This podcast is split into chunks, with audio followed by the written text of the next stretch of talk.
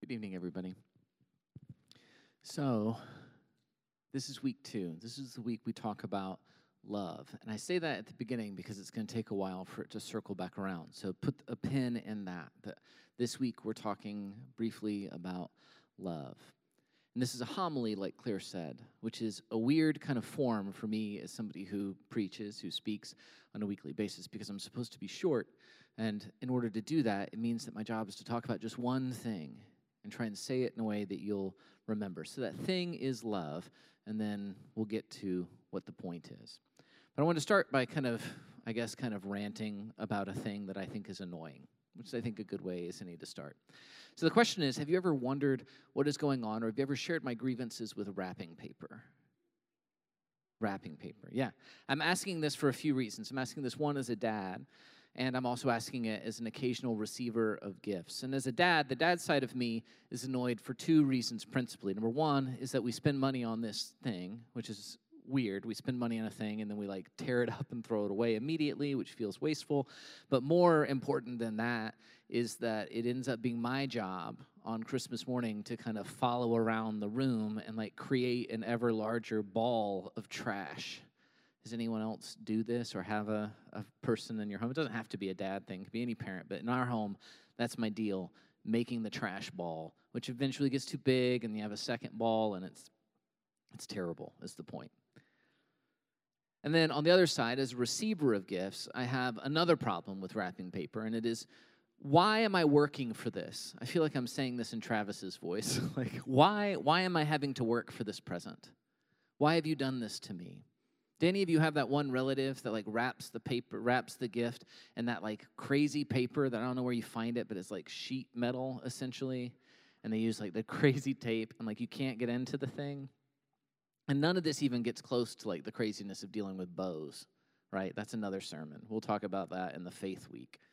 But anyway, Meredith, I once had these friends that maybe they're in this room. I don't remember who this person was actually, but they would use bags, like velvet bags. Is that a leech thing? Do you guys do this? No. I had friends who what? Your mom did? Yes, people that do bags are heroes, like truly. Like that is that is leveling up as a human being. So they like put the presents in a bag and then you just open it.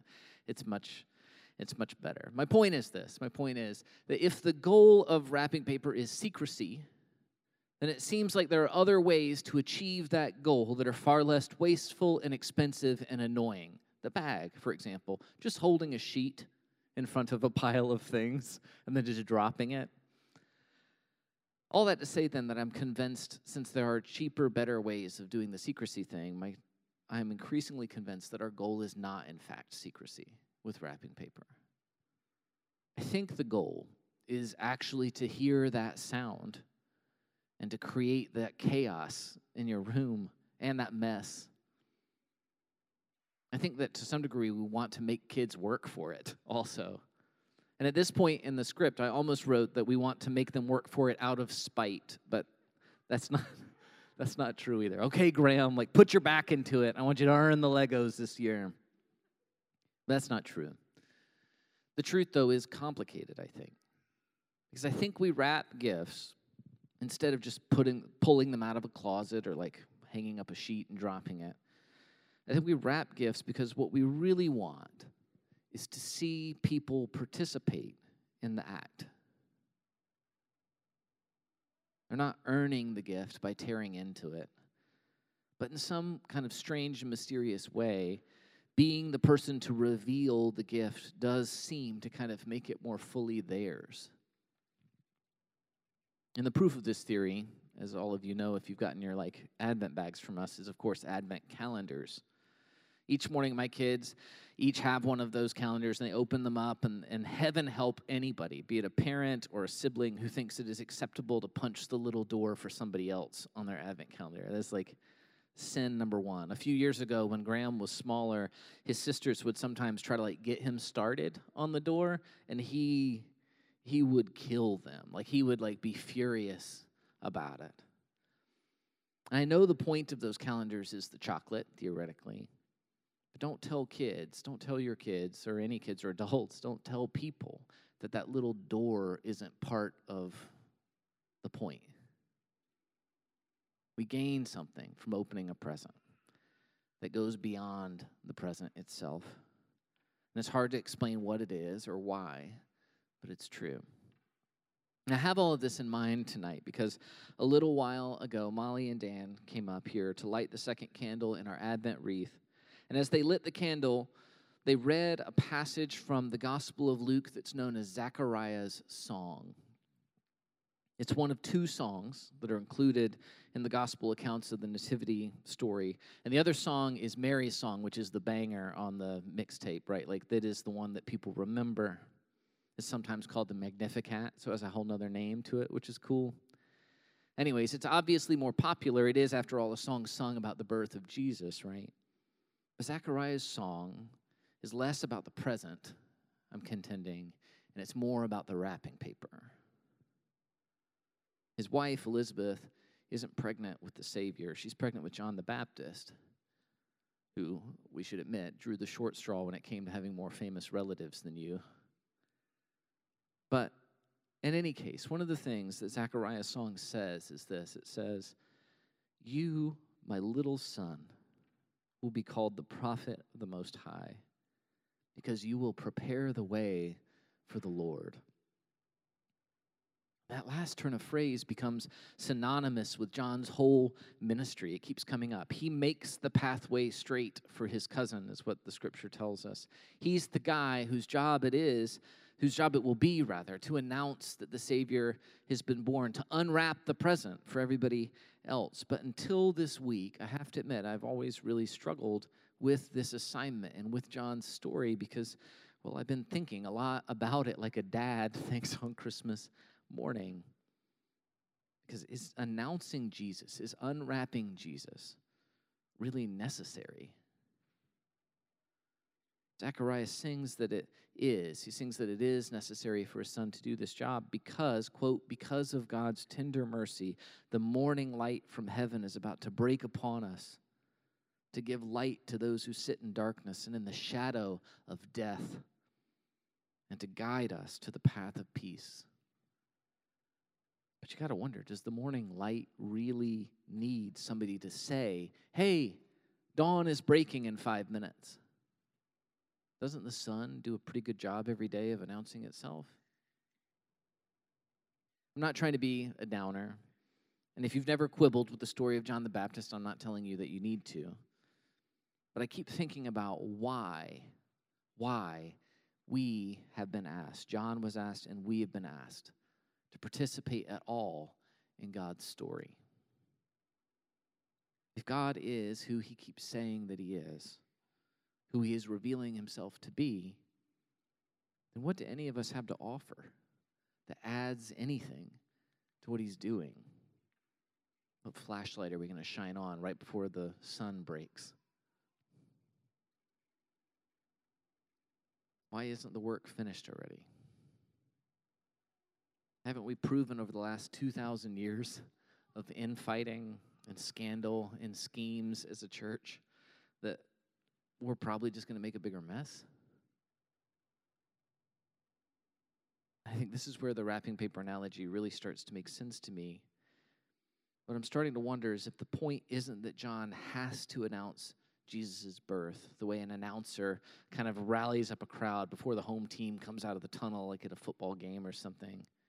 John isn't Jesus' hype man, which is, I think, how I thought about him forever. But instead, I think the point, the point is about just how excited God is to share this gift and how participating and unwrapping it helps us to discover that it's ours.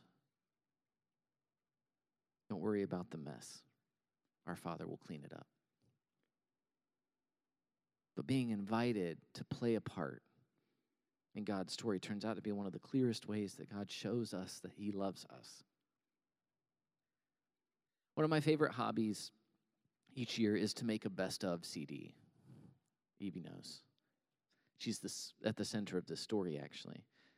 So I know I'm old and I'm getting older, but I'll be the first to admit that I don't do a very good job when I make this year every year. I make this list, the CD that's the best music of the year according to me, and I say best of, even though I know there are tons of things I don't listen to and don't pay attention to. But what I can guarantee, with one exception in 2017, is that every song on there is from the year in question. I made a mistake in 2017, which a couple of people have never let me live down, but generally speaking, it is music from that year.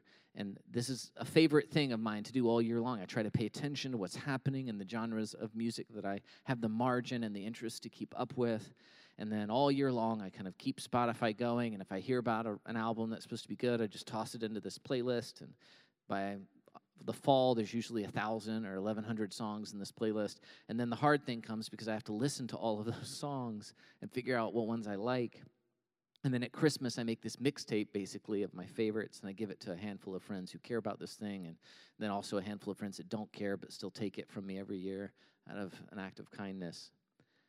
But this year, even though I do this every year, something really interesting happened because in the fall, when I was starting to do the part of the project where I have to actually listen to a thousand songs, I was also spending a ton of time each week in the car with Evangeline because she was playing softball far away, and so we had to do this commuting like three days a week for practices.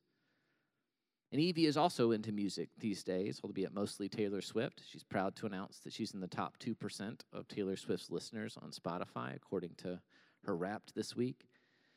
And so, anyways, on our drives out to Davidsonville for practice three times a week, I asked her one day if she wanted to help me out, if she could like listen to the music from 2020 with me, and she could like run the iPod, run the phone, and like put little hearts on stuff that was good. She said she would. And so for most of the fall, we shuffled our way through 2021, and her job was to do that, was to kind of set aside the things that were good. This was fun. I had a good time. It was nice to share the music with her.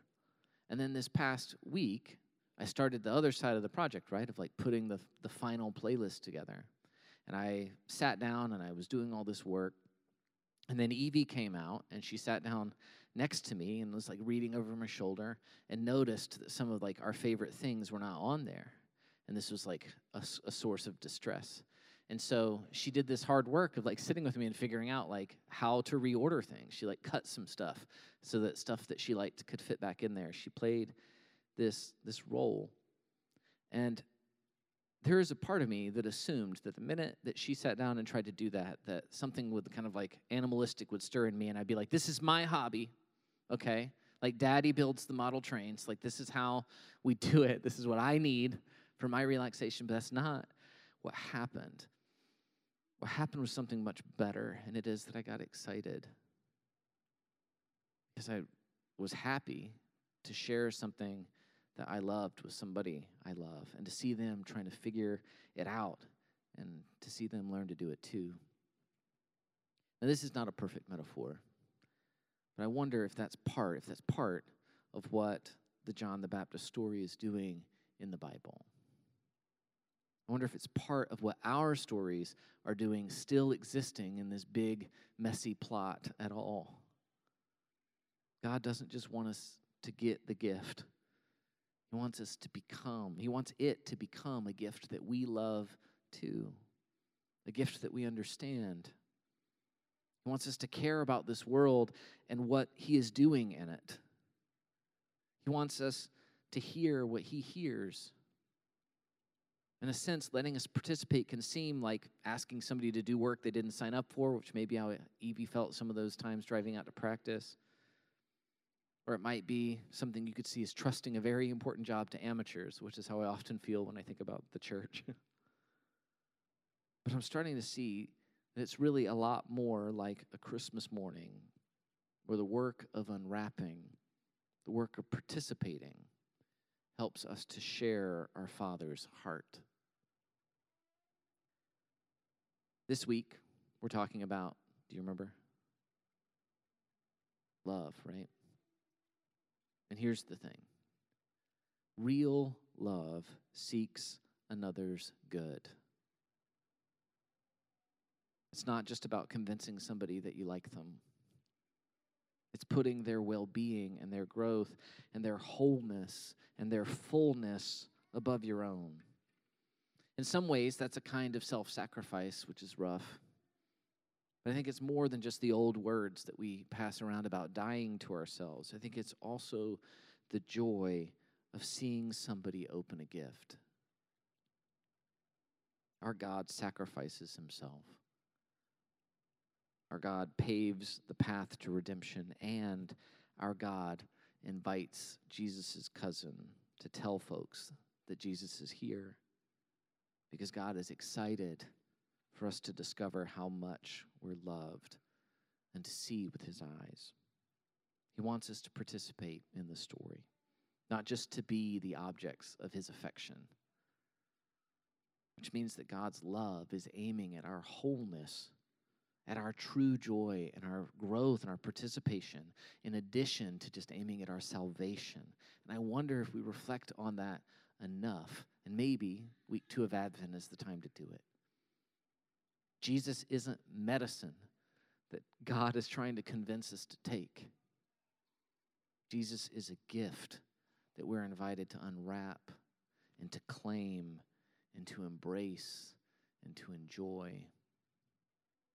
This week, I hope that's the thought that you take with you, that one thing in the homily you're supposed to remember. God is inviting us to participate in the story of his love for the world because he wants us to learn to love the world too.